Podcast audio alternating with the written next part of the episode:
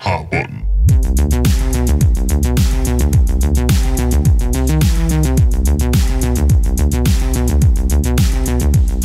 So we've just finished up our Halloween series, and the Resident Evil episode is now out there. And in the beginning, we're joking. You brought up the movie Copland, and we were talking about Sylvester Stallone's uh, Yeah. like the manner in which he speaks. And um, I was watching Red Letter Media's new uh, was it Wheel the Worst, one of their best of the worst. And at one point, Sylvester Stallone came up, and Chelsea knew this, and I didn't know this, but but apparently when he was being born they i guess were using tongs and they crushed his skull Jesus Christ. and that's as an infant and like as a newborn and that's why he has kind of a sagging lip and Oh. i guess as to why he speaks that way Jesus Oh Christ. wow. Okay.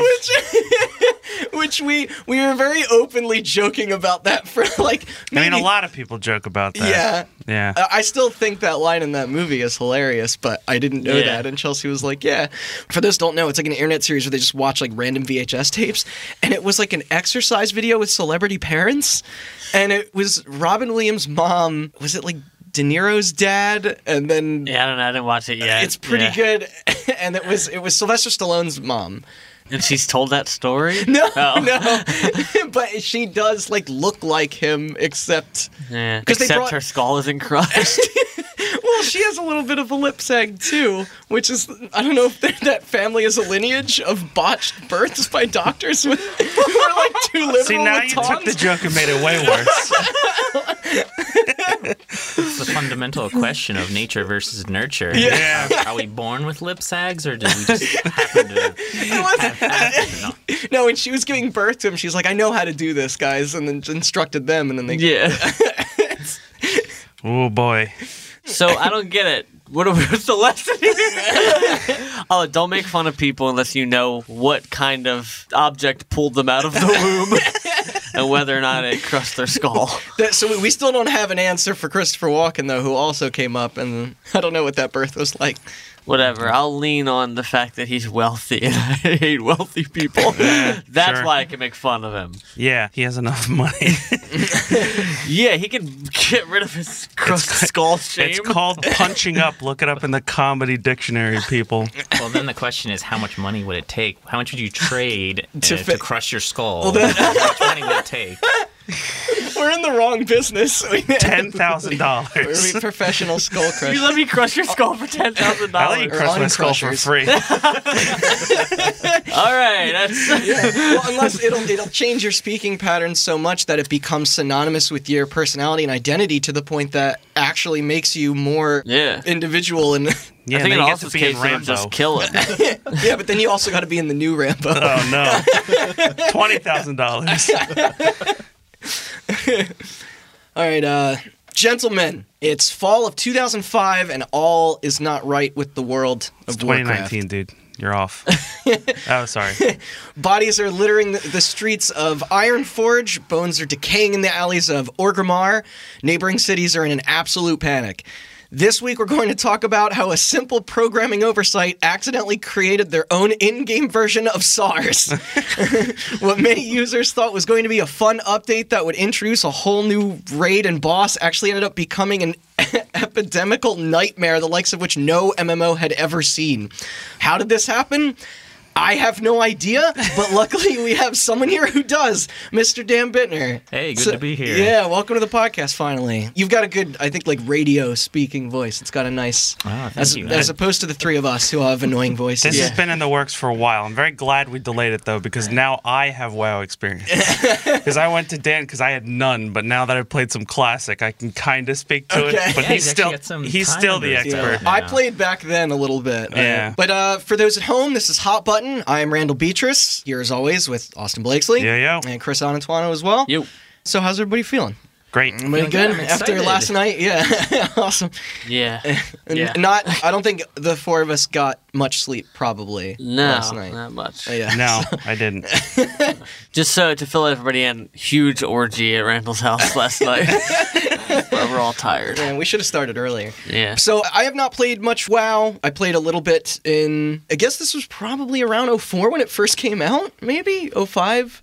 Yeah, I'm I- not sure. was a little when bit in Burning high school. Crusade 2005. That was Birth 2007. After Burning Crusade was It 2007. 2007. Yeah. Yeah. because I was actually just starting college at that point. I remember the box that I have was the big, not the, The battle war che- chest? No, no, because I think that came with Burning Crusade. It didn't did, yeah. So no, That's what I, I I had. bought. I still have it in my house. It's an old box, and it, there's a giant sticker on it. It's like we just hit one million players, like, which you know compared to what they would get to. So, but I don't have the most experience, but I have seen both Outbreak and Contagion. So let's get into it. what could have my poor human hunter have done to survive this disaster?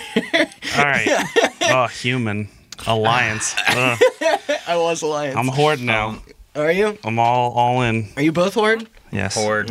Okay, so before we get into this whole thing, I realize we've done now three. This will be our third MMO episode, and for the Yeah. layman, we've never actually explained like the mechanics of an MMO. So I'm gonna go down a brief history of Warcraft. Then me and Dan are gonna go down like a rundown of what an MMO is. Then we'll get into the story. Okay. A lot of people probably don't know how far back Warcraft really does go. Yes.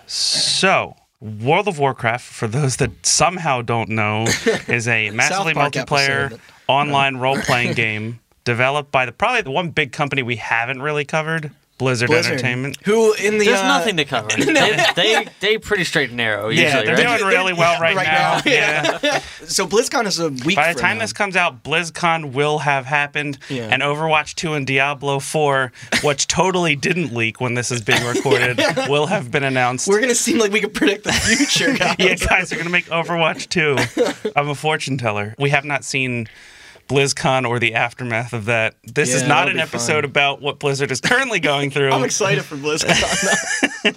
Never mind that we had a, an episode also a month ago about. uh, Called Hong Kong '97. Yeah, so yeah. we timed these very well. Both topics that have been Yeah, on the another thing, thing forever. that maybe even some people that play World of Warcraft, which I will from this point on refer to as WoW, I'm sorry, what's Don't- that stand for? World of Warcraft, um, oh uh, is the fourth game in the Warcraft series. Uh, the first three were real-time strategy games, which is yeah, Warcraft Five is coming announced at Going- BlizzCon. no Warcraft 3 remastered. Dude. Oh yeah, yeah. which will actually become important, and Dan will get to that in a bit. But those are real time strategy games, games where you have an overhead view and you build buildings and build up armies and then attack each other. I love RTS. Yeah. Come see me. That's, that's first- why I, I looked their script and I was like, oh, Warcraft 3, that was my Warcraft. We really kind of reached the The end of RTS kind is of that. kind of Yeah. dying off. Really, Pe- I mean, people say that MOBAs were what did that. I can Yeah. see that. Uh, well, um, and MOBAs sort of became, I guess, an evolution of it, and then nobody looked back. I'd I say guess. Civ and Total War are probably like the Oh, last. that's ba- true. But they're They're- kind of like Sure. hybrid RTSs. They're like, not like a they're canon not- combat they're not or anything. really. It's not like Red Alert or StarCraft or anything. I mean, I like- think they're are they fundamentally even RTS? I thought the RTSs had you had to be doing it in real That's time. true. like, That- you know, they you would can't- be a you're not real-time taking Yeah, I guess- turns. yeah, I You Uh, actually Total haven't War even- is real Total time. War, Oh, the is it- battle, Civ is not- battle Civ is Civ real is time. turn based yeah. strategy. Yeah, okay, okay. Yeah. It is funny though because when Blizzard had that however long year plan for StarCraft 2 and when Sons of Liberty came out, it was like a huge deal. And then by the time the last expansion came out, the Protoss one, everybody was kind of like, eh, and moved on. It was kind of sad. Like I like StarCraft. It was, Yeah. It just doesn't have the same Um, power. I can play that for it- free. Y- Yeah. I think it's StarCraft, another Blizzard RTS. Yeah. That one's in space. Craft is in the past, Hell. for those that don't know. Uh, I mean, with modern WoW expansions, they're pretty much in space as well. So Oh, And, I Dia- didn't know that. and Diablo's in Yeah. hell. So yeah, they got all they mean- got everywhere covered. Africa with Overwatch, Hell with Diablo. I think Overwatch China takes with half of their business.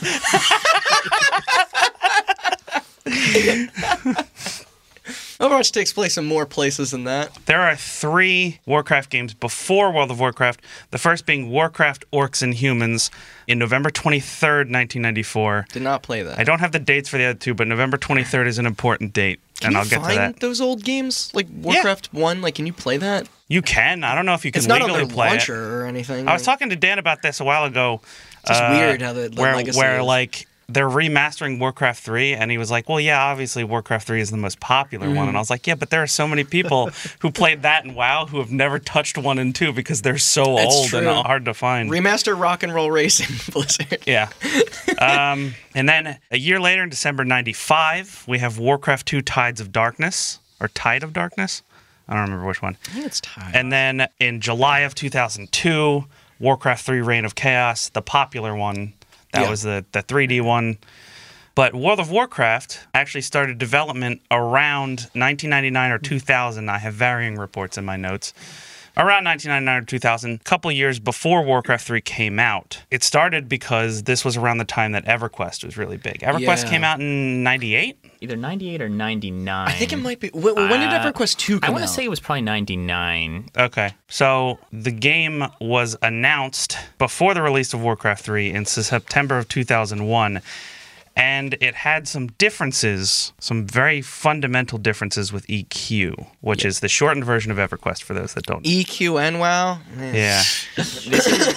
So, one of the areas that I can definitely speak to is a lot of Warcraft's development was really influenced by how it contrasted with EverQuest because EverQuest was kind of uh, Right. that was the big MMO that was kind of the precursor. Yeah, to I remember WoW. seeing posters and shit at Best Buy. Yeah. Yeah, they have to have the computer setups in there. Like, I don't know if any of your Best Buys did. They had like live computers where you could play Oh, yeah. games and Yeah, shit. for a little Yeah. while. So Jeff Kaplan of Overwatch fame and Yes, of of Warcraft fame Dino Flash. was actually he was actually a guild leader or a big raider during Really? EverQuest, and you can actually he's actually great. infamous for complaining about the designs of different raids and Wow. different things in EverQuest. Complaining can and get you a job. ironically Yeah, now it works. became one himself. So That's pretty good. Yeah, now he's on the other side where the Oh. Um, yeah. people are complaining to him all the time. But the thing about that influenced so much of WoW's development is really making decisions that contrasted with what was done in EverQuest because you can really sum up EverQuest as just being a massively punishing game. Like, on- not welcoming to new people or just unforgiving. not- or... unforgiving, Okay. unforgiving, and I'm definitely going to when it becomes relevant bring up the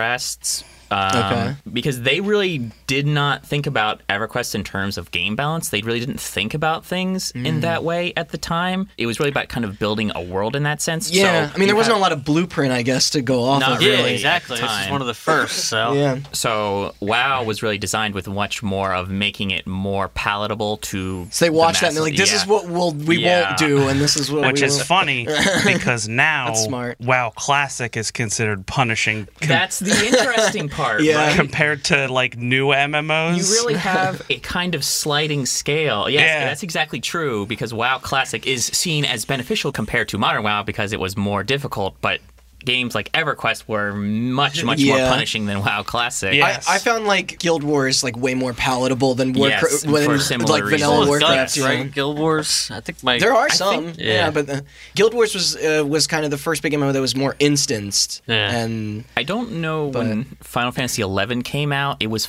it was similar to played that to on PS2 a EverQuest little in bit. its design. Final Fantasy XI was around about, I want to say 2003, I think it was think a that's little right. before WoW. because it was. It also was, you were right by the way. EverQuest One was ninety eight. EverQuest Two is actually two thousand four, which was the same year as Oh. Uh, I think, WoW. you- I, think I Yes. said 99. You were correct. oh no, Is it- no, it is ninety Oh, nine. it's I'm sorry. 90. Yeah, it was Okay. ninety nine. You were right. I think Kunark was either 2000 or 2001, and maybe Vel- Velius was 2001.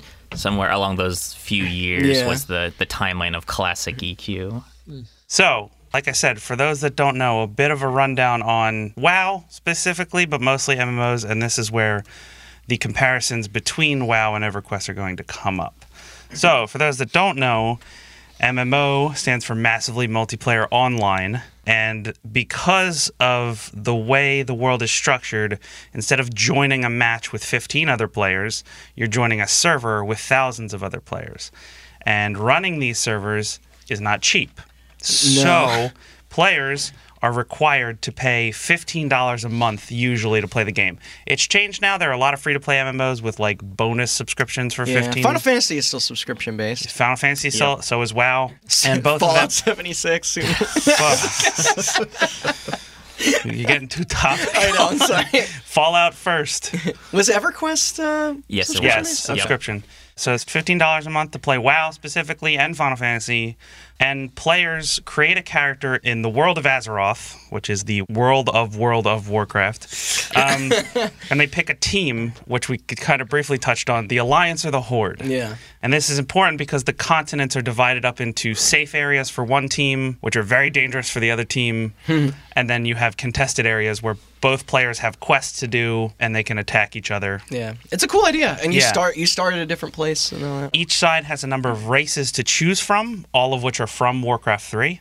The Alliance have the humans, the night elves, the gnomes, and the dwarves, and a couple others now after a bunch of expansions. But this is classic World of Warcraft. There were four. No cat people. No. EQ E had cat people. Yeah. the Vashir. Final Fantasy did that too, was in yeah. Lucklin, which was after Velius. and then I was a human. Horde has orcs, Playing undead, I didn't want to be any freaks. Tauren, which are like cow people, and then the trolls, who are Jamaican punks, and they're the best.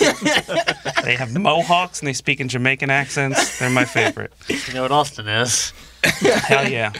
But in addition to choosing a race, players choose a class. And these classes fill certain roles. It's just bourgeoisie Yes. or proletariat. Yes. the available classes for the game are warrior, druid, rogue, warlock, mage, priest, hunter, shaman, and paladin. Originally, shamans being only playable by the Horde and paladins only being playable by the Yeah. Alliance. They're the healers. No, paladins are like paladins They're were kind of healer. In, in vanilla, they were basically every class that could heal was forced to heal. Essentially, okay. I'm Nobody a, wanted I'm to a play priest. they weren't Yeah. balanced in So the for those that- expansion. So the roles, the roles here, for those that don't know, the holy trinity of the MMO: tanks, DPS, and healers. Healers heal people, obviously. DPS, damage per second. They just do damage to everything, and tanks sit there and take all the hits and have a bunch of health, Yeah. so that the weak people doing all the damage don't get killed. And those terms would kind of like grow on to be used even well outside the genre. Like people, I Oh, think I say I'll- virtually every kind of game that follows any sort of I guess that's team true. Any tactics. team there. tactics requires yeah, Yeah. tanks, healers, and damage dealers. But after building a character, picking a race, picking a class, players start at level one in a certain zone based on their race. In the big open world, I said known as Azeroth, and then from there. Before we get to raids, which are the important thing for today's story, Mm-hmm. Yeah. players have to level, and players have to level by completing quests, fighting monsters, and uh, completing dungeons with other players. Which dungeons are like mini raids. Five people go into an area that if one person went into, they'd be dead. But they go in together, and that's where the roles come into play. Yeah. You have one person taking all the damage, one person healing the person taking all the damage, and then three people doing all the damage. and you can group up randomly. No. No. Not in WoW. Not in Okay. uh, Classic. Oh, you not have in to f- Classic. You have to Okay. find a group. There's no Yeah. matchmaking. Okay. You got to spam that chat and be like, "Yo, I Yeah. need a tank." but Dan's gonna take it here and explain kind of the No AI. leveling differences between EQ and WoW and why EQ is so punishing in this area. so this is kind of where I wanted to again bring up where EverQuest. Yeah. uh, was it a really- lot grindier or just? EverQuest was much, much grindier, Okay. and that's kind of what I wanted to address here with my little example because it's pretty interesting. Yeah. So, like I said before, EverQuest really wasn't designed with balance in mind as much as WoW really was. So, my example is in EQ, classes and races had both experience penalties and bonuses based on what you selected. So, if you say it played like a halfling warrior, which are like hobbits, halflings got a 5% bonus experience and warriors got a 10%. And these were multiplicative. So, the, what would happen is you multiply that and from like a baseline 100% experience needed to level a halfling's going to level at 85.5% that's how much experience they need to level than some like baseline human cleric as a contrast if you played like an Ixar Shadow Knight, and Ixar were like lizard people, Ixar got a 20% penalty, and Shadow Knight's a 40% penalty, and that multiplied to taking 168% experience of your baseline to level. So if you grouped, if you grouped your halfling warrior and your Ixar Shadow Knight, that Shadow Knight would need two times the experience Yeah. to level, and this compounded itself because the way experience was distributed, the experience you got from a kill was divided up based on how much your character had accumulated. Right. So to be an equal level Shadow Knight and Halfling, if you want to be both level 15, that Shadow Knight's had to accumulate twice as much experience. So he's going to take two thirds of the experience on the kill compared to the Halfling. Are you going to want to group up with uh, someone like that? Yeah, If what- that's going to happen to you? Yeah, and What and- a weird system. That is a weird, and, and this is before you could like patch stuff like as Yeah. aggressively as. This didn't get fixed until Velius, where some of these penalties were removed. But you can see this is the kind of thing that they really did not understand what this No. game balance would do to things. Yeah. And, and when you talked about grindiness, when you asked about that, so reaching max in WoW might take you like two months if you're really slow about it. You can do it in probably a month if you're committed. If you, to leveling to max in classic EQ probably took like six months to a year. It was Oh, a massive investment. I imagine the people that hit that, it, it that is a status thing. like, yeah, but I think it also prohibit people to play that kind of class. Probably, if you knew you Yeah, had that- that, kind of that's penalties, exactly you what What it's a wouldn't is huge play probably that. the Yeah. problem with you it? game that system Everybody would probably pick like at least if I were, I'd be like, all right, give me the guy who levels, up, the best. Yeah. It's like to, to, for an example of that, like I unknowingly picked one of the hardest classes to level in, in WoW Classic because I like priests and Hearthstone. Oh, okay. I was gonna. I was gonna and ask what you priests were are playing. healers, and they are the healing class, which means you don't do a lot of damage. You can, but it's not easy. And so, like, leveling in that takes me a lot longer than, say, like our friend Josh, who's a mage, who can do Yeah. way more damage than me. So he's and just- he has ways to get out. Like, if he gets attacked by too many enemies, he can Get out of that freeze them situation. in place and then run away. Whereas I just, I'm just screwed if I get attacked by more than one enemy. But I'm still like on pace to level relatively quickly They figured out with a everybody else balance. compared to like EverQuest where it takes you know double as long. Yeah. And that was kind of one of the brilliant changes in WoW and making the game more accessible in the fact that every class could level on their own realistically. In EQ, as you probably found if you're fighting elite mobs in WoW, Yeah. you kind of realize you might need help doing that. You probably need Yeah. a party. Each fight's a challenge.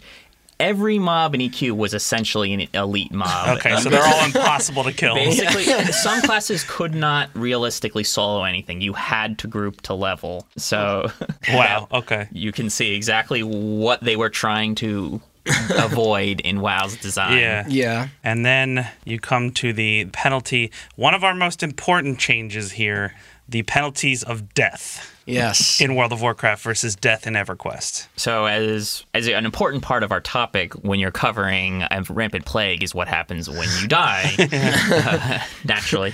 And in WoW, the punishment is not too bad. You die, you're kind of respawn in like a black and light world as a spirit. You've got to run physically back to your body to respawn, or you can Hmm. ask the spirit healer uh, to take like a 10 minute penalty for about 75. You take a debuff where your, your stats are reduced by 75% for 10 minutes, and you take some damage to your items that has to be repaired. In EQ, if you died, you would essentially return to you'd spawn at your home point essentially the same as if you hearthed in WoW and all your items would be left on your corpse. So if It's you like Dark wanted, Souls or Minecraft. yeah. if you wanted to go exactly, if you wanted to go get your stuff, you had to potentially venture down like into a dungeon where mobs might see through invisibility like undead and regular humans had different Yeah. you needed different visibilities. You had to retrieve your items without having any of them on you. and when you Oh, Eh, So died, punishing. When, yeah, when you die twice. y- Did, y- you die, you die, and you just keep losing your corpse, and every death is hours worth of lost experience. You died, you lose experience. holy shit. which was a big thing. I played. I never played EQ, but I did play Final Fantasy XI, and Final Very Fantasy similar. XI Yeah. took that losing experience thing from EverQuest. Yeah. you, d- I get to like level eleven, and then I fight one hard enemy and die three times, and then I'm back down to level nine, and then I have to grind my way back Yeah. up I to heard level somebody Nobody eleven. wants to see the bars go backwards. Yeah, exactly. I Yeah. heard somebody talk about that the other night. I think at your house, and they were like, "Nah, I just gave up after that." Were Yeah, they you? yeah. Somebody else like, Yeah, if I if I saw the level if I saw level go the other way, I'd be like, "Hell man, no, it sucks." Like, I see. I've done, not played a lot of MMOs. So I don't really have a lot to say, but I definitely played shooters where there are related things where it's like win some, gain points, lose some, lose Yeah, points, and yeah. you're like, if you fuck up, you're stuck in this tug of Yeah, war. yeah. when you died in EQ, you had to be a certain level to use your spells. You could die and lose Oh, access to shit, those yeah. spells. Oh If you my weren't that God, level, that you can't use them sucks so anymore. bad. So then you're even worse off trying to get your shit. Yeah. Now, another important It sounds point. like a great game. this EverQuest. It does, it does sound The like contrast. yeah, like I mean that's there's something to that level. Is that of- why EverQuest 3 is coming out this year? Yeah. I mean, it was all people had, right? It's like Yeah. it's like WoW wasn't out yet, so it's like, well, it's I either play this with my friends or I don't. I don't. So, um, Let's just say there's a reason EverQuest 2 was designed more with WoW's philosophy in Yeah. mind than Yeah. originally Q. Now, in most MMOs, but specifically WoW, it takes place in an open world, like I said, where uh, you join a certain server and then everybody else who's in that server is just constantly running around. While you're doing quests, you can run into people, you can ask them for help, you can run into people of the other side, an alliance member or a insult horde. them. You can kill them. Yeah. you can sit there and wait for them to respond and then kill them again if you want. Yeah. Um, That's some good. and each side has capital cities. Mm-hmm. Randy mentioned two of these, Iron Forge, and that was the dwarf one, right, Dan? Yes. Iron Forge. Orgamar, which is like the capital for the trolls and the orcs. Then you have Thunder Bluff, is the Tarn one. That's a stupid name. Undercity is the undead one. Uh, Stormwind is the You're human stupid. one. I don't know the other ones. Thunder Bluff. Darnassus. Did you say- Darnassus? Sounds like the Is that worst 80s Night band Elf? ever. Elves, yeah. Okay. What's the gnome one called? They were with Ironforge, Ah. similar to how Gnomes trolls are were with stupid anyway. Um, they irradiated their own city. So. the best was former guest uh, Chris Nudaboom told me he's like, I went to make an alliance member and I saw the dwarves and I went, man, these guys must be the jokes of the whole game. And then he scrolled down to gnomes and said, never mind. um, but yeah, that is going to become very important later because these capital cities are full of players. You know, you come across a one or two players when you're out in the world questing, but there's a lot of stuff you have to go back to the capital cities to do. You have to go back there to get new spells. You have to go back there to level up your professions or whatever, your Yeah. alchemy or your tailoring or whatever. You have to go back there to sell items. You have to go back there to sell items on the auction house or sell items to other players, often to group up for big things like raids. That's So- where everybody's hanging out. a lot of people are hanging out in these Yeah. in these areas, specifically at specific times where it's like, oh, raiding nights are usually Thursdays, so you log on on Thursday at like 8 p.m. and there's literally wall to wall people in there, Yeah. That's uh, cool. as opposed to E EQ. Yes. and EQ had what was essentially a faction system. So you had good and evil's factions. It wasn't enforced as much as WoW did with a hard divide between Horde and Alliance, but you had dark elves, trolls, and ogres that were essentially evil. So you if you went to good cities, you would just be killed on sight. and certain and then, for example, the Ixar, which came out in the first expansion, were hated by every single other race in the game. If you went to any of those cities, you would just immediately be killed. But at least you can run back easy and get your stuff. Yeah. You- I mean, the worst part about with this was that in WoW, you have with like reputations, you have in most mm, a city could have like a single reputation. In EQ, you had a mess of different reputations. Like each guild in a city could be on a different reputation. So the paladins could be on one faction, the warriors on a different one. So you could maybe kill some things and get friendly with the guards and you walk into town it's like oh, i'm good with the guards and then oh i walked by the paladins and they slaughtered me because I, I wasn't friendly with them and so good luck traversing the city Yeah. Man, that's like that's like a social experiment. Like uh, just like yeah, right? yeah, you did these capital cities in WoW are safe areas. yeah. No matter what, like All right. Because for I've a minute seen- it sounded like we were I've describing seen- Los Angeles in the I've early seen an 90s or alliance something. person try to run into Orgamar before. It did not go well. I'll just say that. But if Heads you on a are if pike you are somewhere. any of the races in the horde and you walk into Orgamar or Thunderbluff or the Undercity, you are safe. You are 100% safe. Nothing is going to attack you. And if anything tries to attack you, it's another player and they are going to get destroyed by everyone else in the city. Well, you're safe unless something like what we're going to talk about today happens. Well, yeah, that safety, that when that veil of safety goes away, things happen. Yeah. So we've talked a lot about leveling. The game starts with players at level one. You slowly quest dungeons.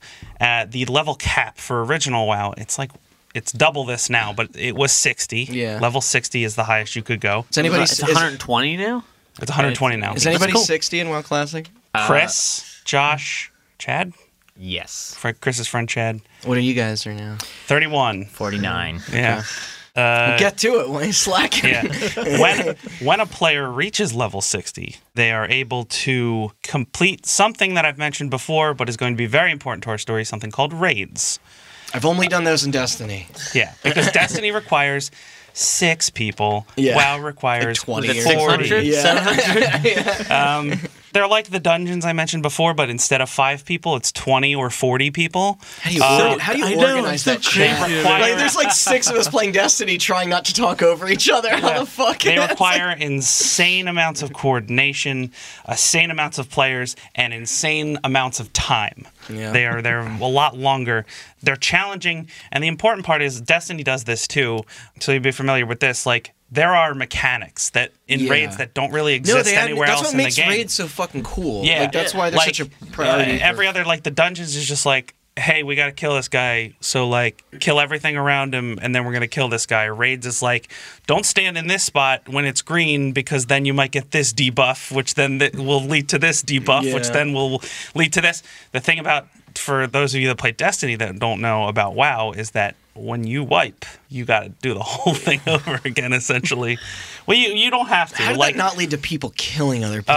like, I get so, so, angry. Uh, we're gonna we're gonna talk about a specific thing that is very important to our story: instancing. Now, Yeah. you mentioned Guild Wars being Yes. instanced. Yeah. What that means is you are playing on a server with a bunch of other people. When you go into an instance, you're basically like teleported to another dimension, essentially, where like you can't really interact with anybody except for the people that are in your party yeah.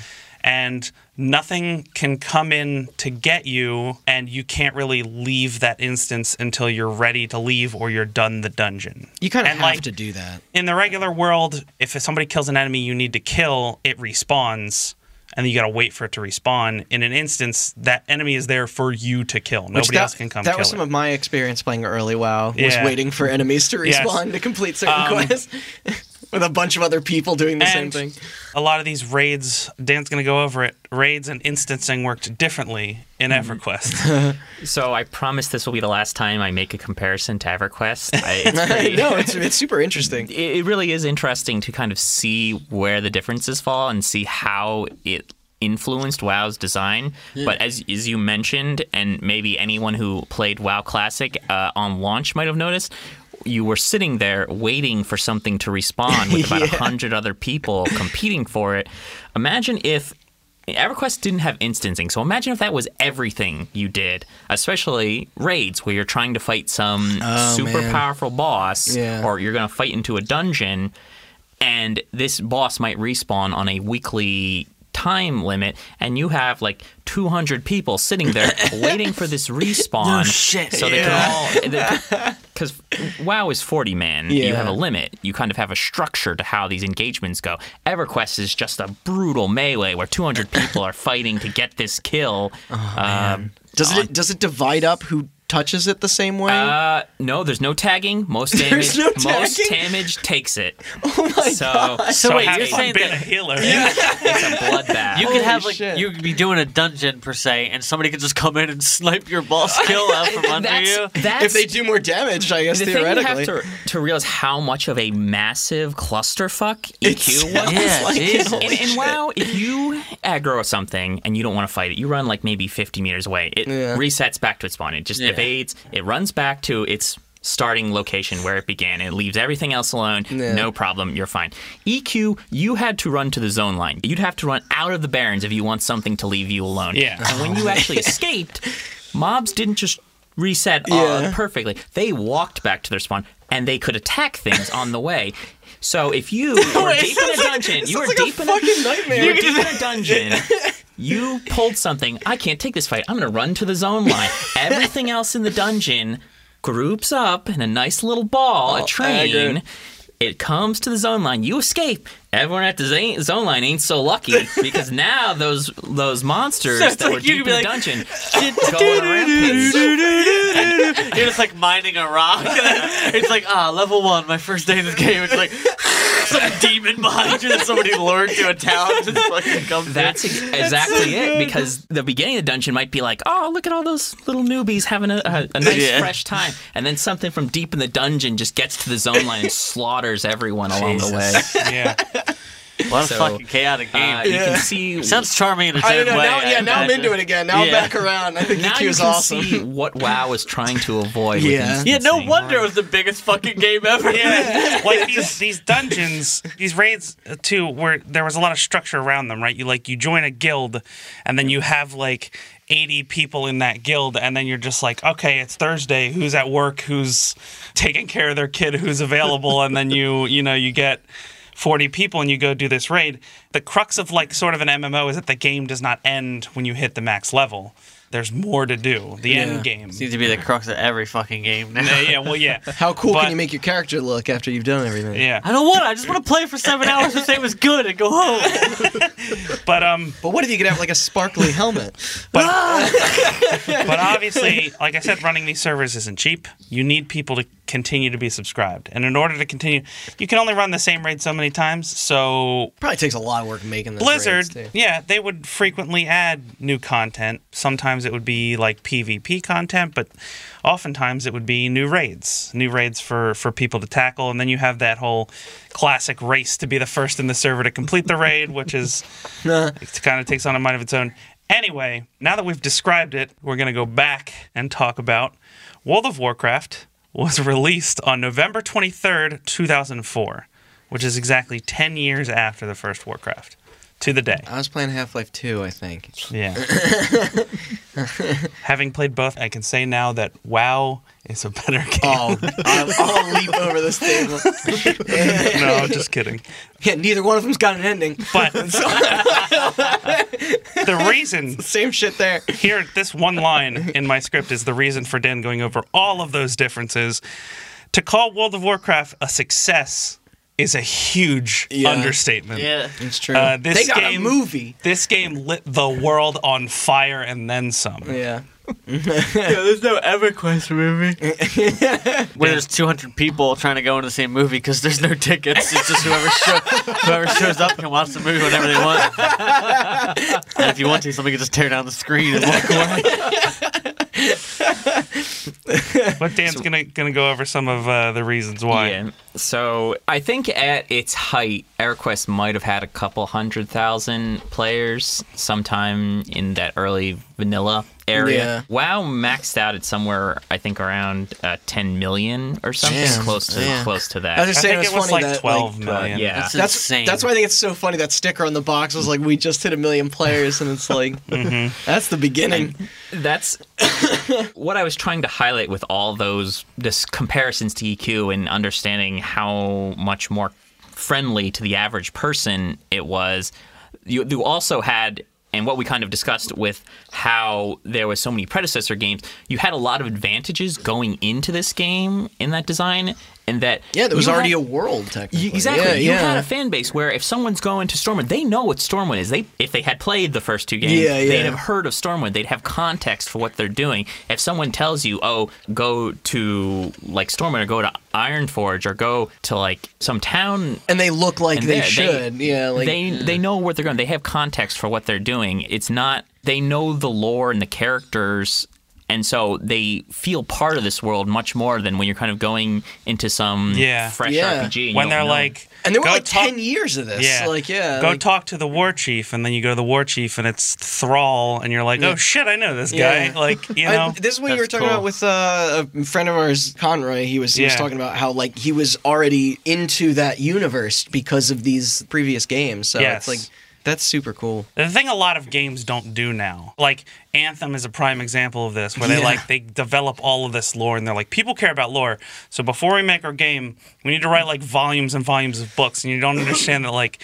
People don't want to sit there for four hours and read lore before they play your game. It's gotta happen They want to gradually. learn the lore. Yeah. In the game. Yeah, Yeah. exactly. I think uh, the other night Make an you- anthem why should you- one yeah, and then exactly. explain it, and then make an Yeah. anthem two later, and then you can have your lore. like, the, yeah, exactly. the comparison you made the other night was the difference between what the MCU did b- and then what the DC movies did. Yes. Where like the MCU like started small and it was like, all right, here's our Iron Dan- Man movie, and then you you get to know Iron Man, and then like here's our Captain America movie, and then eventually when they work up to Avengers, it feels like a big deal, as opposed to DC where they're just like "Duh, duh, Ju- Justice League, and you're just like, who's Cyborg? What? Why do I care about any of yeah. that? I talked, talked to Dan about this. He made it the great point that like The first game is called Warcraft Orcs versus Humans. It is literally the most generic fantasy bullshit. Green guy, ever. white guy. yeah.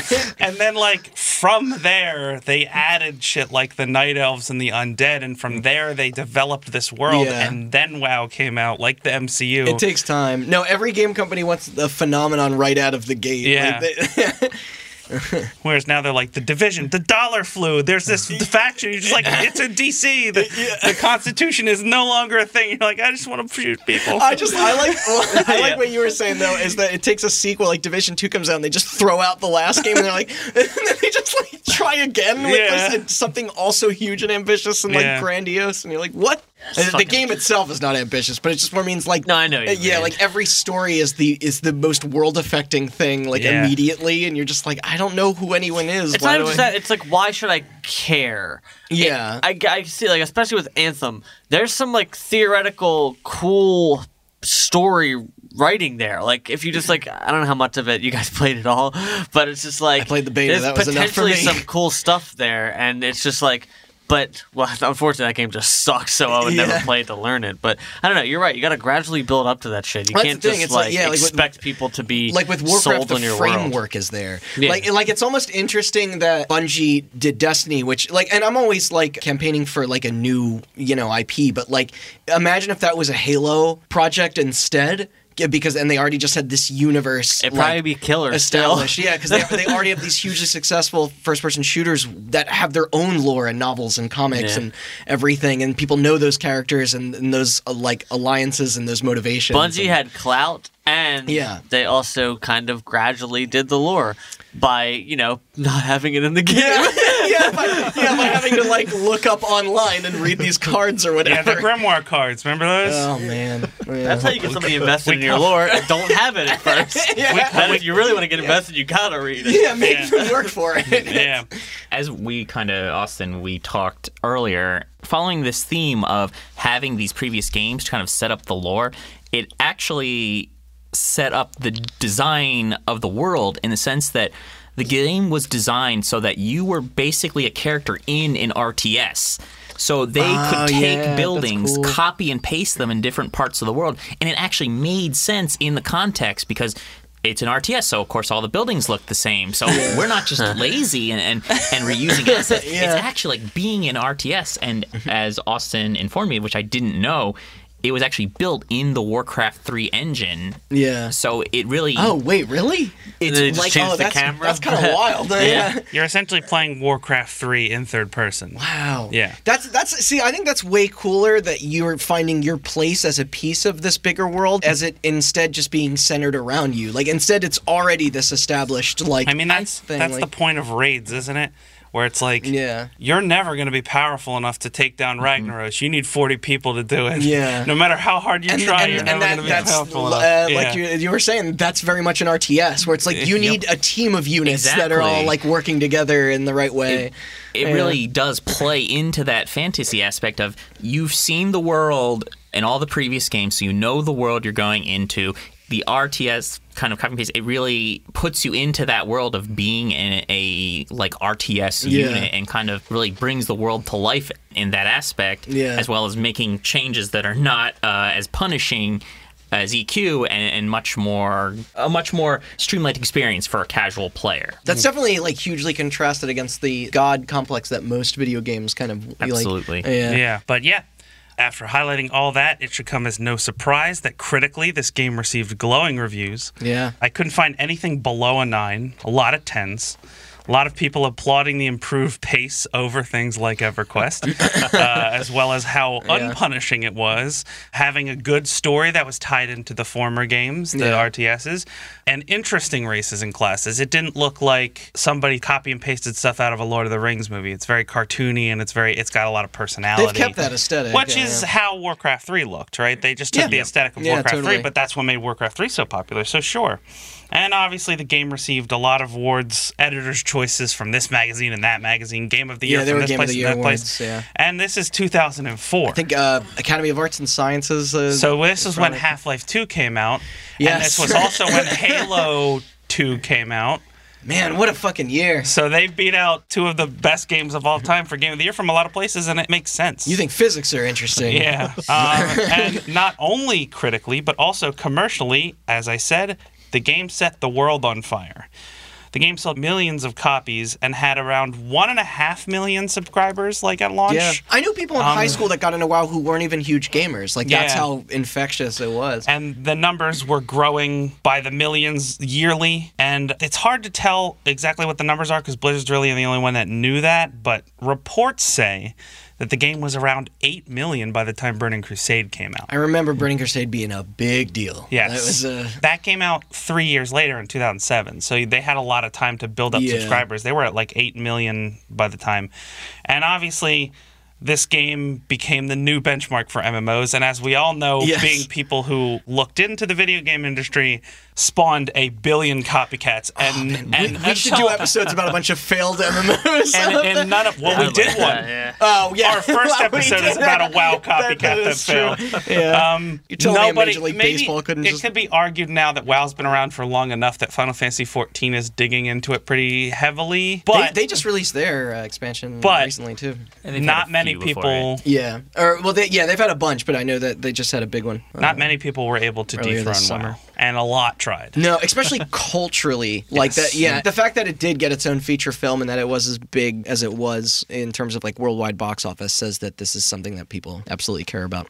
Now, our actual story and the reason we are here begins a little less than a year after the launch of the game on September 13th, 2005. Yeah, this was early. Blizzard updated the game to add a new raid named, and Dan, correct me if I'm pronouncing this I wrong, can't pronounce that. I want to see this. Zolgarub.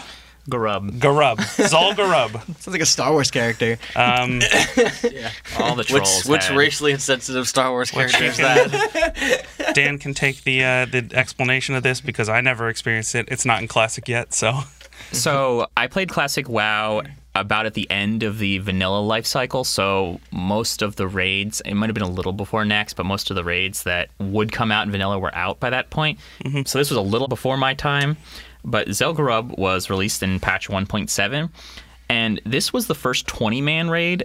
As we kind of talked about earlier, hurting 40 people, 40 to Oh, people get, was- get was a something lot. done um, is quite an achievement. And up until this point, you had three 40 man raids. You had Molten Core, Onyxia, and Blackwing Lair. This It's kind was of the- cool they scaled it back a little bit, like to this try and made help it people. more. yeah. This raid was kind of an introductory one, in that it was more attainable for the average player. was it actually easier? Like It the- was about at the difficulty of Molten Core, so probably about tier one, like the first one. So it was an introductory one. Okay. Was it And so- shorter? Shorter. Mm, we'll go over that. I'll talk about, I'll talk Okay, about all right, sorry. Shorter. It did some things that were interesting in contrast to kind of the other three raids, and then Okay. this was an outdoor raid. Every all the other ones where you're you're in deep mountains and molten Caverns and lava and, caves and stuff? caverns. Exactly. Okay. This was an outdoor kind of jungle one where you could actually like mount up and ride around. Oh, and that's cool. It wasn't a linear. It was kind of a circle around a central temple point, and you could kind of go to any part of this circle and fight one of the bosses there. So you had a choice of who you actually wanted to do and what order you wanted to do them. And this contrast kind of made it a much more interesting raid than some of the other ones. And the nonlinearity was kind of like a refreshing change of pace, and a lot more people did this Yeah. raid because of that. Oh, so they made it appealing, right? like before it fucked everyone up. Austin's going to go into the Yeah. star of the show. Oh, of this So, particular our raid. boss. Uh, and the all right. nonlinearity of it. There were five priests Five that were high priests. resurrecting their essentially their god or whatever Yes. or their leader. The trolls all oh have animal Um, gods. yeah, they were all trolls. Dope. I assume our god Uh, is the end boss here. yeah. the Yes, end sir. boss by Okay. the name of Hakar of Zul'Garub. Uh, You sure this isn't Star Wars? No, uh, they have a Star Wars MMO. It didn't do as well. I play Galaxies.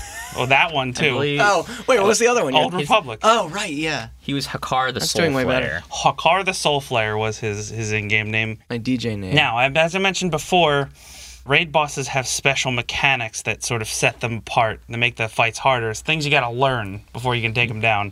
And Hakar was no different. Hakar had a lot of mechanics, and one of them caused a bunch of issues. But before we get to that one, Dan is going to take over and talk about the other mechanics of the fight. So I will set the stage for the fight. As Austin mentioned, you I have see the first thing on this list. This sounds great. So I need. You have- so you have five high priests that you Yeah. need to defeat before engaging Hakkar. If you don't defeat them, he's got a bunch of crazy abilities that basically makes him an unstoppable juggernaut. When you clear them, though, he comes down to about three primary mechanics. The first one is a mind control. He will mind control random members of your raid. Does that make players power actually them up. fight each other? Your play, your raid members will run around killing your raid. so great. you neither either Mm-hmm. slaughter them or control them with like a crowd control ability, like you sheep them or okay. or Yeah, something, yeah. or fear them so that they don't slaughter everyone. That's pretty good. Uh, another aspect was the blood siphon. Periodically, he would stun the entire raid and he would do kind of a health absorb from the raid and heal himself back up. So, Mm. what you needed to do was he had these little NPCs that were called Sons of Hakar, kind of mini versions of himself. Are those your ads or? Yes, they were Okay. ads you needed to bring up to the fight. You needed to pull them up to his area, kind of at the top of the temple during the fight, kill them, and then they would drop kind of a pool of gas that, if Okay. you stood in it, would give a debuff called poisoned blood. So everyone in the raid needed to kind of run to at some point to get this debuff on themselves, run to the Or pool. otherwise they would. Yes. So, So- then when he blood absorbs, he poisons himself. Yeah. And now we'll get to the fun part is you have to be careful about doing this grouping up and to run through these pools because he has one more ability called corrupted blood is where he like will The Yep. STD like. he fires it off at a random person he his STD uh, and it hits you with a burst of damage and then starts ticking a smaller damage dot over a long period of time. And if anyone gets near you, if you're not spread out, you pass this to other members of your raid, like an STD. yeah. Yes. Now Your swine flu just fucking. here is where our Avian- story Wait, is avian flu? Yes. Is that the one? Okay, sorry, I couldn't remember. here is where our story gets interesting. Now everybody's got herpes. Now, this debuff, Corrupted Blood, like Dan said, did a bunch of damage up front and then it would slowly tick down damage. Now, damage is scaled for you to be level 60. It's not supposed to kill you, but it's supposed to be troubling, to say the You're least. in the raid, so Yes. like, uh, yeah. Um, and the, the buff would spread, but it wouldn't just spread to players. There are classes in the game, warlocks and hunters, who have things called pets. And these pets can do damage for you. Now, the pets could also get the debuff. Oh. And if pets die, or if they are dismissed, they basically go back into your spell book, I guess. Like into like a weird void where nothing is happening. They get spawned into some Can weird every- void. I had a pet. Can every class have pets? Just hunters and warlocks. That's why I chose hunter. That makes sense. Um, and since the raid was instance, this thing was meant to do damage over a long period of time, like Dan said. And if you beat Hakar and you left the raid, you were cured of the corrupted blood. Okay. Similarly, there are classes that can cure diseases and remove debuffs. I'm not sure if that one was removable. There's a version later on which we'll talk about that was curable. I don't think Hakar's was No, it curable. was curable. It was curable. Was. Yes. Okay. Was that the Because- only way to cure it? Or leave I the think it ran raid. a ti- I don't Okay. I don't remember exactly has how a long timer it ran for. on it. It does have a timer. It's a long timer. Okay. So the pets are going to be a problem though because a bug was found in this raid. And the bug was if a hunter or a warlock passed the corrupted blood onto their pet and then dismissed their pet back to this void, and then they beat the raid, left the instance, and went back into the regular world, and then recalled their pet, the pet would still have the corrupted man. blood debuff. they would still have this disease. yeah. This the caused- parallels between like real world stuff Yes. already is. This It's like- caused- it's like rats. Yeah. It, it really is. in the yeah. this caused a huge problem because this thing was coded to exist with only within the raid and it was Yeah. meant to spread to everything everything that wasn't Hakkar or his well, minions that's the thing. They assume you're level 60 if you're Yeah. in the raid. you're so- 16 or raid cut off or anything else. So Yeah. it's not a problem, right? but if let's just say let's give a hypothetical let's say you're a hunter you dismiss your pet he still has corrupted blood you go back to Orgrimmar you go to the auction house to sell some item you got Bring you pull your fucking pet back rat, out. please. all of a sudden he spreads it to everybody that's in the auction house, including the NPCs. the NPCs who are coded to have so much health they can't possibly be killed, but they can still receive the Oh God. debuff. And since the debuff has no visual indicator, like you're not like turned Yeah. red or anything, you can there's catch no it way from to them, tell too. who has it and who doesn't. It's similar to an STD. oh Um, my god. I want to know who patient zero was. I I, wish know. there was some way to like archive that to know. I mean, that's the beauty of, of the instancing compared to things like EQ is Yeah. that Could be it, it keeps- anybody. it keeps hitting you every Yeah. time someone does it. And, and Zelgrub reset every three days in con- contrast to other raids. Yeah. So you're just going to keep getting slammed with this as long as this goes on. Imagine having no fucking idea contextually what any of that is, and then just like, So the disease spread like wildfire. Oh, Um, high level players are able to withstand the damage. They're meant to withstand the damage. It's Right. not something that you can just shrug off, but it is something that you can live through. Low level Like a players, lot on the of other us. hand, this thing did about, I want to say, 200 damage a second Oh, or so that every was- two seconds. That had to be killing them. I think your health pool, my health pool as a level 30 priest is like 600. So that thing would kill me in six seconds, and I'm level 30. and no one can cure it either. Uh, You can cure it, and we'll get to that. Okay. There's a. I never did the raid, but there's a very distinct reason I know why you can. but I'm cure sure it. low level players have no. No option. level players could not cure it. No. the worst part about it, though, is that the only ways to lose this were to be cured, to leave Yeah. the raid, which you couldn't do because you're not in the In- in raid, the raid anyway. or Yeah. to die. but because you have to go back to your body to respawn in WoW, Yeah. you are surrounded by other people who have the disease. So the second you respawn, Oh, you, you- instantly yeah, you contract just the fucking disease get again, it again. and then die again. Oh, that's great. Um, and this draws a lot of parallels to real world diseases, Yeah. with the one exception being that in a real world disease, if a city contracts a disease, unfortunately, everybody in that city is going to die, but the disease is going Quarantine to it. die with them if you quarantine the, the city. Right. That doesn't happen when everybody's constantly respawning. Respawning. Man, imagine how bad diseases are if we all had extra In lives. addition to that, you can, it tele- could be, I you mean- can teleport. Mages can set up portals to other areas. So they would oh, so just spread it even more. They would teleport themselves out of the area and unknowingly spread it to a new area. Now, there have been scientific papers written about this wow bug, and I'm going to read a description of the plague from one of those scientific papers, which we will get to a little bit later, but this is a great description. The pandemic plague that resulted is unique. Unlike previous virtual plagues that had been officially planned, this was a local effect that went out of control, a naturally occurring virtual outbreak. In the worlds of one player, what happened next was just plain weird. When infected adventurers returned to town at the end of their quest, they inadvertently passed along the corrupted blood infection to nearby. In short, the plague ravaged the population.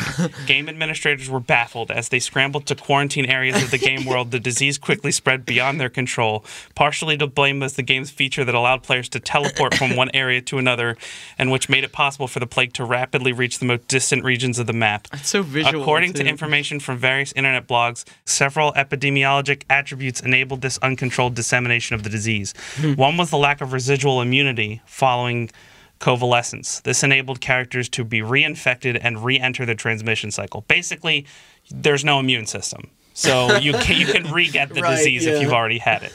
The second characteristic was the infectivity to the virtual animals or pets. While pets were relatively resistant to the lethal effects of disease, they were infective to other pets and humans, thus serving as a disease reservoir. It's cross species. Continuous cycles of the disease between pets and humans could therefore allow the infection to simmer until the group reached densely populated areas. At least it can't mutate, right? I don't- Third, ill characters could teleport, thus introducing a disease with short infectivity period through large distances. Lastly, once the plague reached the cities, it did not just infect other players but also non-player characters, providing a large bystander population that would also spread the disease.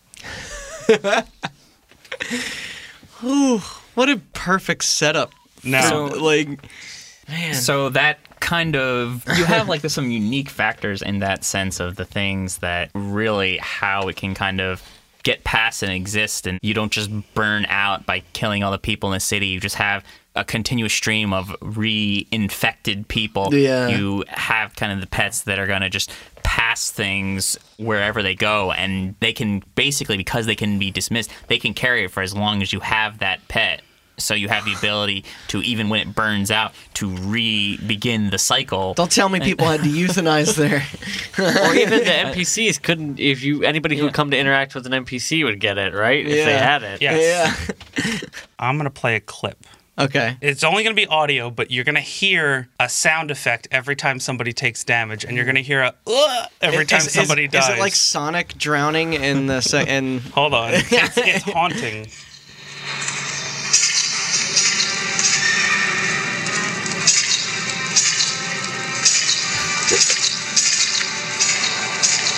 Is it a whole bunch of different people with it?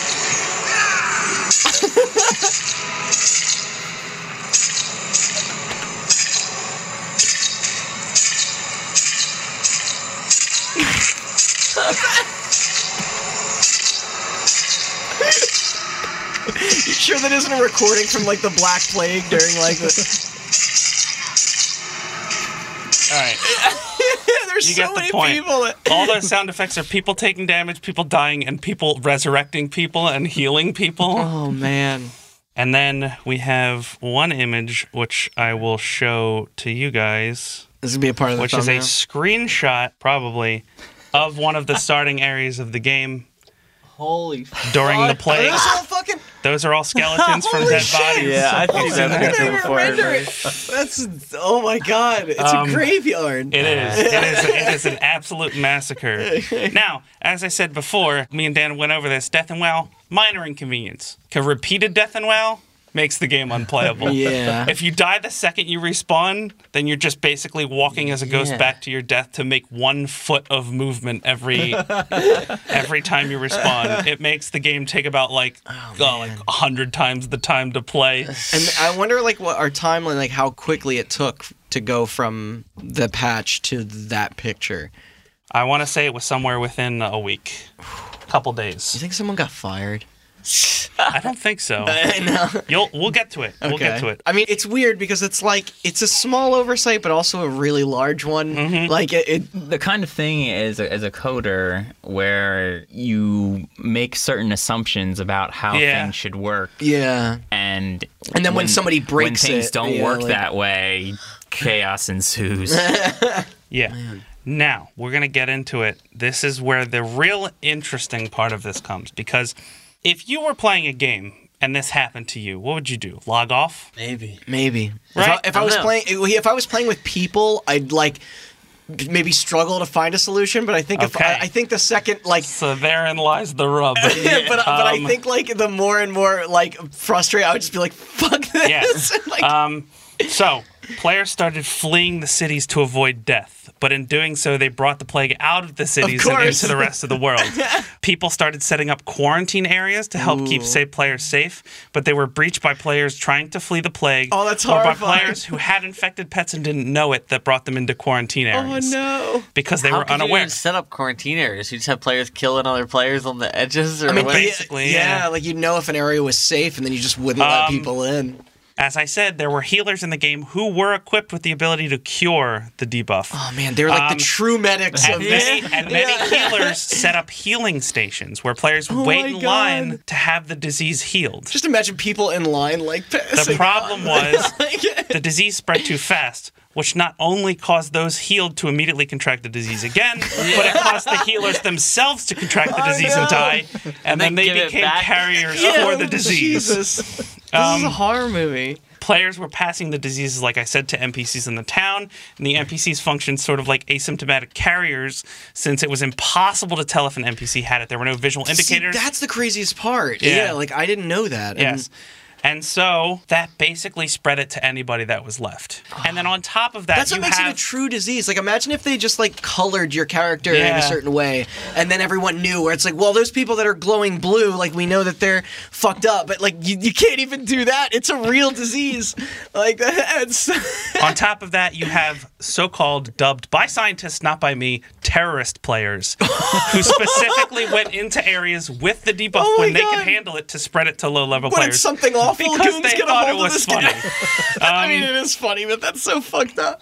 Not only that, But in addition to that, you had a system where players would mark themselves as diseased to let players not come near Scarlet them. letter. But that didn't work because some players with the disease just Didn't wouldn't know. mark themselves. Yeah. Man, or or just wouldn't. Man, this reminds me of that alternate in, in the pandemic board game. There's like a, a bioterrorist mode. Pretty much. Oh, Um, Now, you asked me how long it took to get to this point. I don't actually know, but I do know that it went on for about a month until long Wow. time for like the biggest game in the world. yeah, October month? Yeah. October eighth, two thousand five. Uh, Nobody could go to cities for a month. Blizzard performed a hard reset on all affected servers and patched the game so that pets could no longer contract corrupted blood, Did that, like, making it knock impossible for the everyone plague off to leave what- the raid. Man, It did. It had the Yeah. the servers went down. They reset the world. Everybody that you know. Because the world is That meant probably had to be some real world semi-permanent. If you consequence do in terms some of stuff, value. Like, yeah. yeah. Now, as I've said At before, least people kept their pets. I Yes. thought it was gonna be like, hey, like we patched out all the. as I We We said, had to euthanize old Yeller. as I said before, this is not just an interesting story for us to tell on our podcast. This was actually a very interesting story for epidemiologists, people that Yeah. study the spread of infectious disease, because thanks to modern medicine, epidemics are very rare. yeah. We don't often have a lot of infectious plagues that spread like this in the real world. What was the last big one? Avian flu. Avian flu. Yeah. what Uh, in here? No, no, no. Just Oh, in okay. general, like when you like when. Ebola. Ebola? Yeah. So the thing yeah, I is, don't know. I was trying to get the last time I they're saw rare, the news. Like, but that doesn't mean we don't need to be prepared for Of it. course, yeah. If something comes up, we have to be prepared.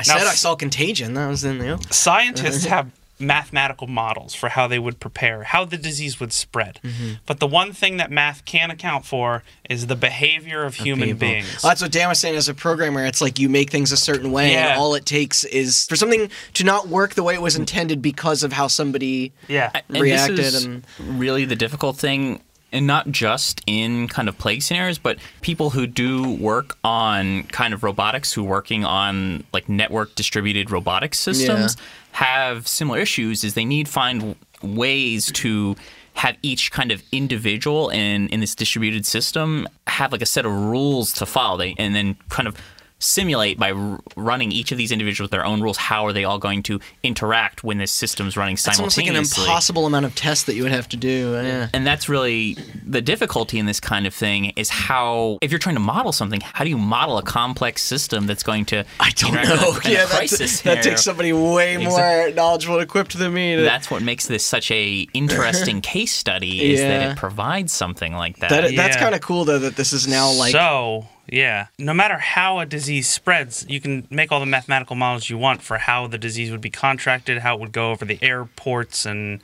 people traveling by plane, bringing it to different countries, but you can never account for the behavior of people. That is Imagine a real that is world like impossible renegade that wants to, to infect mathematically people. model. and that's where WoW comes in. Yeah. So, back when this episode was in its inception, Dan linked me to one scientific paper, which is where I got the quote that explained the plague earlier. Right. This is by Rand Balliser, who is the director of the Clayt Research Institute, which is in Israel. And he draws a lot of parallels to the real world and explains how this incident can actually help scientists kind of model more how humans would interact and would react in a plague situation. That's Um, beautiful. Here is his quote. Okay. Some events in this outbreak are surprisingly similar to recent emergent infections. Now, this is 2006, this paper was written. Keep Hmm. Okay. that in mind. The role of an asymptomatic yet infective animal reservoir, for instance, is evident in the avian influenza. Hmm. Asymptomatic ducks had an important role in allowing this otherwise relatively lethal avian disease to become an epidemic in East Asia and spread to other parts of the world. Furthermore, attempts by game administrators to quarantine infected areas proved futile due to the ability of characters to rapidly trans- teleport to distant lands. This is very similar to the role air travel played in the rapid global spread of severe acute respiratory syndrome, also known as Yeah, SARS. That's why I used that earlier. Yep. Or in the, the modern Planet of the Apes movies. Yeah, yes, like the real world. Yeah. This study I only know movies. I'm sorry. Yeah, yeah. The study is obviously not perfect. However, as we've said, the game is ultimately a game. It's still useful, but here's a quote, his quote about it being a game. Okay. While the parallels with a real world outbreak are striking, the artificial nature of the game limits them as models for the real world and might even lead to misleading conclusions about real infectious outbreaks. The mixing patterns and interactions among the game figures may be considerably different for those in the real life and would depend heavily on the rules and goals of the game.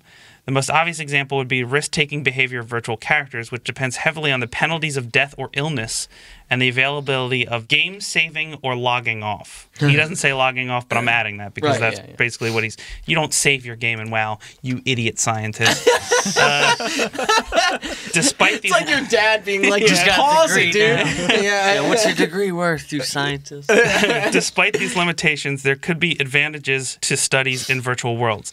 The mixing patterns of behavior observed in the game can be precisely measured and accounted for without the use of epidemiologic problems of incomplete ascertainment or loss to follow up. Furthermore, the rules and environment could potentially be adjusted to allow better modeling of specific real life scenarios. Admittedly, this approach depends on the ability to make these changes without undermining the essential pleasures of the game. Expert modelers of infectious disease might consider collaborating with game administrators. Such collaborations could harness the immense computational power invested in these economically driven large scale virtual environments, while allowing simulations more wide ranging than any options currently available to us. The game administrators eventually cured the plague with a spell that distributed rapidly to players en masse, if only real life were so simple. You're telling me a cure and a spell isn't like the. No. Additionally, there are a lot of papers about this. That is the only one we have public access to because why would you give public access to academic papers when they want to learn? You got to charge money for that. Um, Wait, really? Yeah. The, So there's another paper by Eric Lofgren and Nina Pfefferman. And I want to say thanks to a website called allthat'sinteresting.com because they have like that. clips from the paper because I had to pay for it and I don't want to. How much was it? I don't know. Probably journal access costs. yeah, you have Oh, is to it pay like like, a a subscription. subscription? Yeah, you get access to like a bunch of different. Yeah. Yeah. You think it's Uh, more or less than a WoW subscription? Probably more. Probably more. Uh, okay, never mind. Behavioral responses are simply hard to predict. In their joint paper, this is from allthat'sinteresting.com, so Okay. this is their words. In their joint paper, Pfefferman and Lofgren discuss how role playing games display social chaos in a way mathematical models cannot. Yes. Throughout the corrupted blood incident, players acted in irrational ways that epidemiology models would not account for. As a result, Pfefferman has since incorporated these reactions into her simulations and has begun working with Blizzard to model virtual pandemics in other games Oh my for God. further data collection and research. I like that. That's I great. was just thinking about that while you were talking. I was like, it'd be cool to do that nowadays. Like, all right, we're doing a month long event, Yeah. okay? Like, introduce a plague into a game that has the consequence to that, like, defeat it. or like something like a zombie like thing where it's like, okay, if you catch it, you Yeah. can't play anymore. Like now your character Oh, is that's just so You good. can log in and watch your Sounds character like a walk Kojima around. thing, You know what yeah. I mean? Like you can log in and watch your character walk around, but like you can't play. That way, there's like real All right, consequences. it- That's they pretty didn't go good. that hard, but we will get to that. They did do that. Chris, you essentially. sound a little congested. You got a little. yeah, cor- I'm fucked You up. could you dude. got a little Definitely- corrupted blood going on inside. yeah. yeah, I do. you could definitely simulate. I, I think the theme of what these epidemiologists are really highlighting is that the punishment of death probably wasn't high enough in Yeah. WoW to be a s- Yeah. perfect simulation. You had, ironically, something closer to EQ's level of like experience. I, I, Oh God, the worst disease that turned the it turned the MMO Yeah, into everybody's that. level one at the end of it. You would definitely have a more realistic simulation sure. if you had more If this punishing happened, death. If you yeah. had more punishing death, really. Yeah, yeah. Let's, let's make an MMO where your death is. So yeah, permanent. the they the game was studied a lot because of this. But, you know, we obviously don't know the effects of those studies because luckily we haven't had too bad of an outbreak in the real world for them to put them to the test. Yeah. But we do have a lasting effect on World of Warcraft and Blizzard as a whole. I mean, Uh, there and are- it's not what you'd expect. Randy said Yeah. that people would be mad about it, but in reality, it wasn't like that. I mean, I was thinking it from the perspective also of just sheer numbers, like how many people were. Like, I wonder if they have any of that data. And it's probably be impossible to actually like. I can tell you this Collect much. it, but- I can tell you this much. The game had about a little over 2 million subscribers at the point that the Hakkar raid came out. Right. and the numbers did not seem to go down after this happened. They only went up. As we said, it went to 8 million by the time Burning Crusade came out. Maybe players were a little more forgiving back then. Yes. I think anything that tells a good story. Is Yeah, Yeah. That's yeah, worth that, maybe it that, that for- So is yeah, true. so That's incredibly interesting. um, One might almost say you could make a podcast about something like that. yeah. No, that'd be stupid. Yeah, Who would listen to that? definitely not me. As, as what as happens in video games with big No, this scale is- events like This is this, brilliant. Uh, many players were obviously annoyed at the time because they were paying a monthly subscription and it took a month for this bug to go away. Um, That's a long time. but a lot of players look back on this experience fondly. Yeah. Uh, MMOs are all about social experiences. Shared Yeah. social experience. Shared Yes. social experiences, and there's boy, nothing was this one. that brings Yeah. people together more than a plague. that is true. this is like a wow history book. Like, essentially. yeah. Um, and not only that, but there are people who look at this as sort of WoW's first big in-world event, which is Oh, weird. which is what a lot of big MMOs do now. because it wasn't planned. But a lot of people. Wait, did this it- narratively like work itself into that game in the future? And some- No, kind of. We'll get to it. Mm. Okay. Um, that would be cool though. In uh, a way. In a in a way. way, in a all way. But our old pal Jeff Kaplan was a part of the team when this whole thing went down, and he lived to tell the took tale. this idea and ran with it later when an event came out in the lead up to Wrath of the Lich King.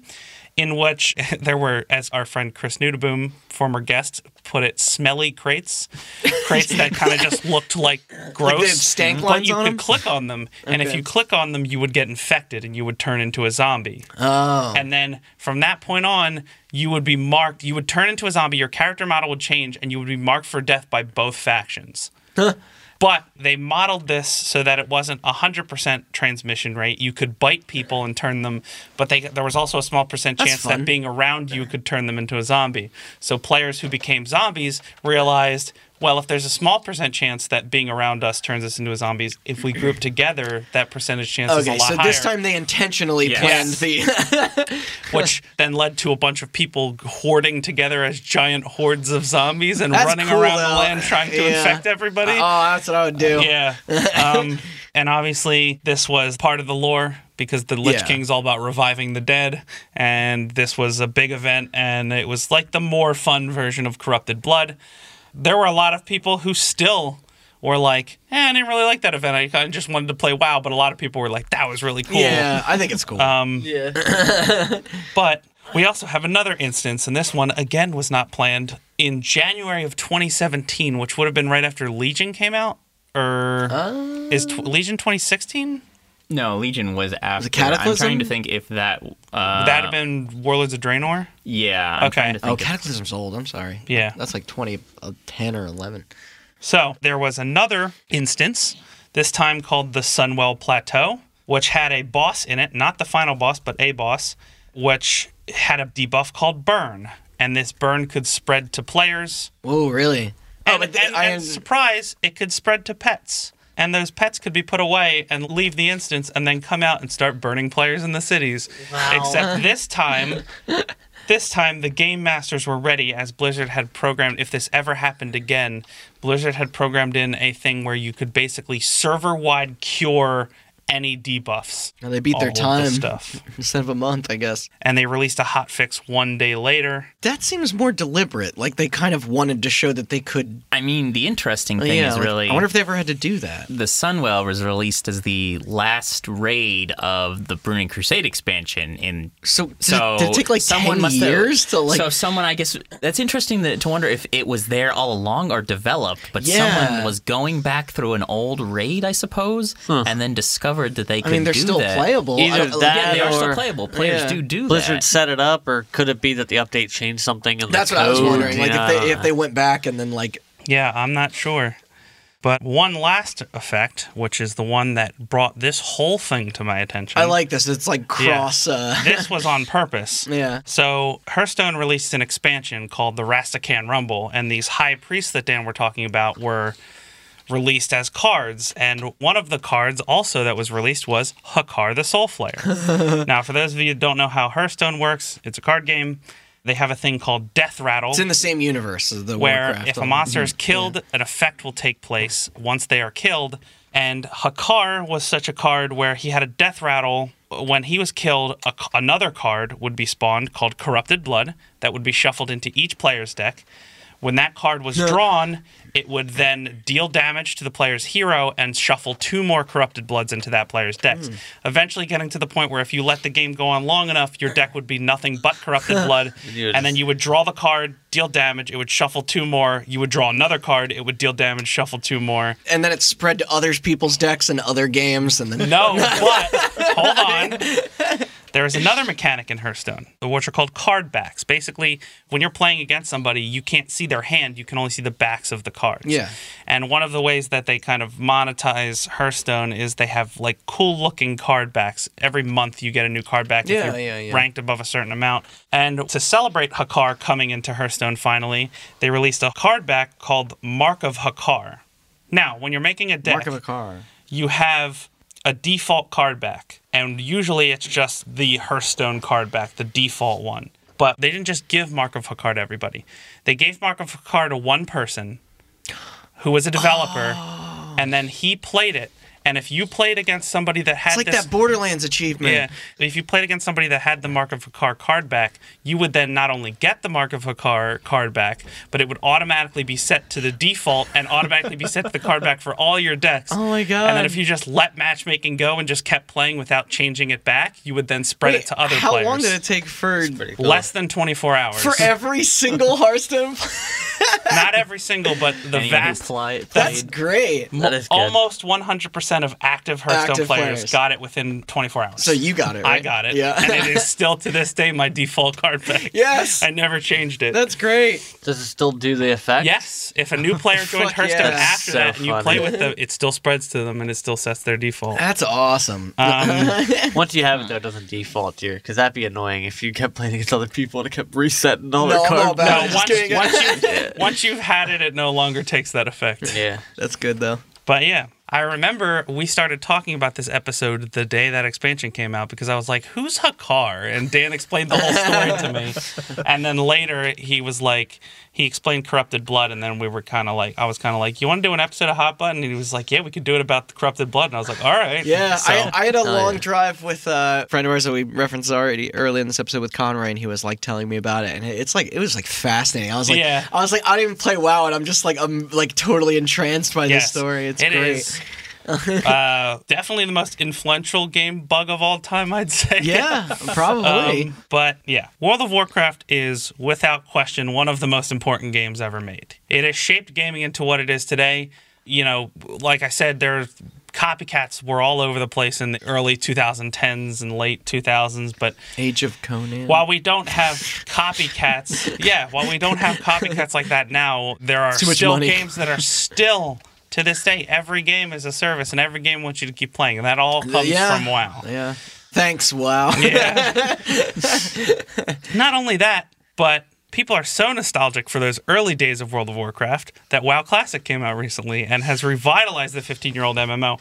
I think I read something that it like tripled or quadrupled their subscriber numbers when WoW Holy Classic shit. came out. 'cause I, they, I believe Wow. it. they Yeah. were back down. I think they were back down to around two million, and now it's back up to like eight or something like Damn. that. Um, That's wild. a They bug got, like they this. got you. They got all of you. Yeah.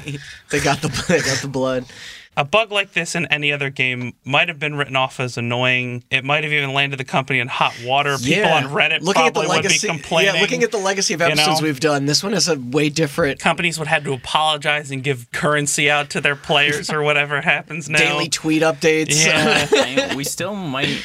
Classic is still on pace to release Zelgrub. I was in- talking. So I was within talking the- to to Oh, if this to happens Chris- again. I was talking. Very I was- interesting. yeah. I was talking to Chris last night, our other old guest, about this, and I was like, "Do you think they're gonna keep this bug in?" And he's like, "No," and I was like, "I kind of hope they I do." kind of hope it is too. Because imagine there are probably people that wouldn't know again. Like Yeah. that's the thing. like, But yeah, it, it just goes to show that people cared so much about this world and their WoW characters that they didn't just log off. They fought this plague Yeah. together. They banded fucking together. awesome. Some of them turned into terrorists. you know, I love Um, the medic stations thing. That's yeah. great. WoW not only shaped the way we look at MMOs or even online gaming, but it has shaped the way we look at humanity and how Mm-hmm. it behaves in the most unthinkable of scenarios. Yeah. Fucking A. And that is our episode. That's brilliant. I almost have a weird like FOMO that I wasn't a part of it. in I some know, it's way. weird. Like, yeah. Like, Yeah, it happened before because I'm pretty sure after I was after the AQ twenty and forty when I did classic, but I did do the Wrath of the Lich King. The zombie thing. Yes, you know what Yeah. they Yeah. need? Blizzard needs to put a memorial in the game or something like that. Like, like just like that. to Yeah. That's all why those I'm, I'm really lost. curious to see if they do anything when they release Zelgarub. yeah. Yeah. No, that was good. That was Yeah. fun. I was super into that. That was a fun. Yeah. podcast to Thank do. you very much for coming here and being Yeah. on there with us. Yeah. Thanks it's- for thanks for helping us tell this story. Yes. It was quite delightful once I was actually kind of getting into and thinking about what things to talk about. It, Yeah, it's always good to get some like direct, you know, like yeah. But yeah, thank you, Cool. Dan, for stopping in. Let's do some plugs and then we'll be out of here. Yes. Yeah. Let's Um, toss up some plugs. So when this comes out, next week will be our 50th episode and our one year anniversary. Oh my god. Wait, it'll be both? Yeah. How do we time that out? We missed a week and then we also had the E3 episode, which wasn't numbered. Was the live one numbered? Yeah. Yeah. Why did we number the E3 one? Don't worry about it. It worked out. It worked out. All right. All right. all right. Um, Shut up. But uh, yeah, stay tuned for that. Our idea is going to be to go back through our old episodes and make some corrections and give some updates. As Yes. these Yeah, we stories wanna are revisit often them. constantly evolving, and the permanence of the podcast medium doesn't allow us to update episodes. So. That'll be our little update cast. Yeah. Um, if this is your first episode listening, thanks for listening. We have 48 other episodes. no, I think we have 50 other episodes, Uh, yeah. including the commentary and the oh yeah. if yeah. you the want. commentary as well. But um, you can go back and listen to those. Those are all available at hotbuttoncast.com, which is our website.